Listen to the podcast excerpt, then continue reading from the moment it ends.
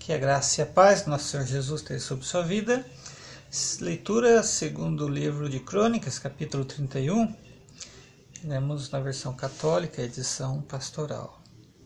Quando as festas terminaram, os israelitas que aí se encontraram, se encontravam, percorreram as cidades de Judá, derrubando os postes sagrados, demolindo as estelas e destruindo é, os lugares altos e os altares que haviam em todo Judá, Benjamim, Efraim, Manassés, até acabar com tudo. Depois os israelitas voltaram para suas cidades, cada um para sua casa. Ezequias organizou os sacerdotes e levitas por classes, cada um com uma função, sacerdotes e levitas para os holocaustos, para o sacrifício de comunhão, para o serviço litúrgico, para ação de graças e os cânticos na, na porta dos, dos acampamentos de Javé. O rei contribuiu com parte de seus recursos para holocaustos matutinos e vespertinos, e para o holocausto dos sábados, das luas novas e das festas, como está escrito na lei de Javé. O rei ordenou aos habitantes de Jerusalém que dessem a parte dos sacerdotes levitas para que eles pudessem dedicar-se à lei de Javé Logo que a ordem foi transmitida, os israelitas forneceram com abundância os primeiros frutos do trigo, do vinho, do óleo, do mel e de todos os produtos do campo, e entregaram fartamente o dízimo de tudo. Os israelitas e judaítas que moravam nas cidades de Judá levaram também o dízimo dos bois e ovelhas, fizeram montes com o, com o dízimo das coisas consagradas a Javé.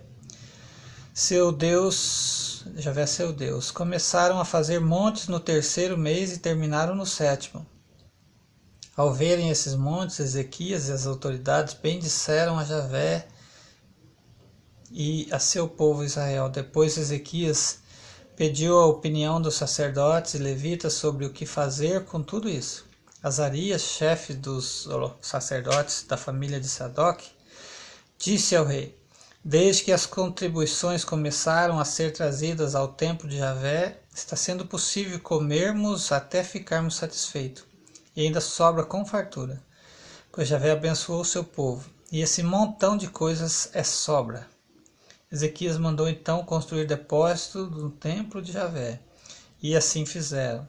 Depois carregaram os donativos, o dízimo e outras oferendas com toda a honestidade o chefe da turma era o levita Conenias, ajudado por seu irmão Semei. Os fiscais eram Jaiel, Azarias, Naate, Asael, Jerimote, Josabade, Eliel, Gemaquias, Mate e Benaías. Estavam todos subordinados a Conenias e a seu irmão Semei. Sob a supervisão do rei Ezequias e de Azarias, chefe do templo de Deus, o levita Coré, filho de Num, é, filho de Gema, Gemina, porteiro da entrada oriental, ficou encarregado das ofertas espontâneas que se faziam a Deus. Ele distribuía as ofertas feitas a Javé e as coisas santíssimas. Eram seus auxiliares Éden, Miniamim Jesuas, Simeias, Amarias e Sequenias.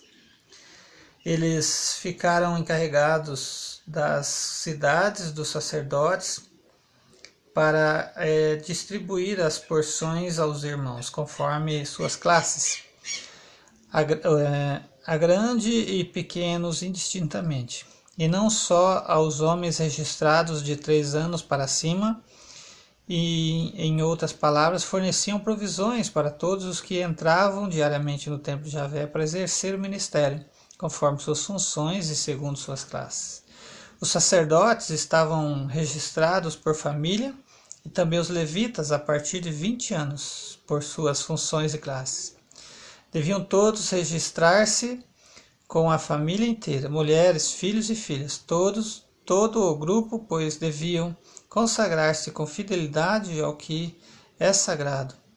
Quanto aos sacerdotes aaronitas que viviam na zona rural e nas cidades, em cada cidade havia homem encarregado de distribuir pessoalmente as porções para todos os sacerdotes e todos os levitas inscritos no registro.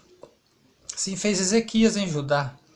Ele praticou o que é bom, direito e honesto diante de Javé seu Deus. Tudo o que ele realizou para a reforma do templo de Deus, para a aplicação da lei e dos mandamentos, ele o fez buscando a Deus de todo o coração. Por isso foi bem sucedido. Deus abençoe sua vida com esta leitura, que você seja bem sucedido em tudo que você fizer. Em nome de Jesus.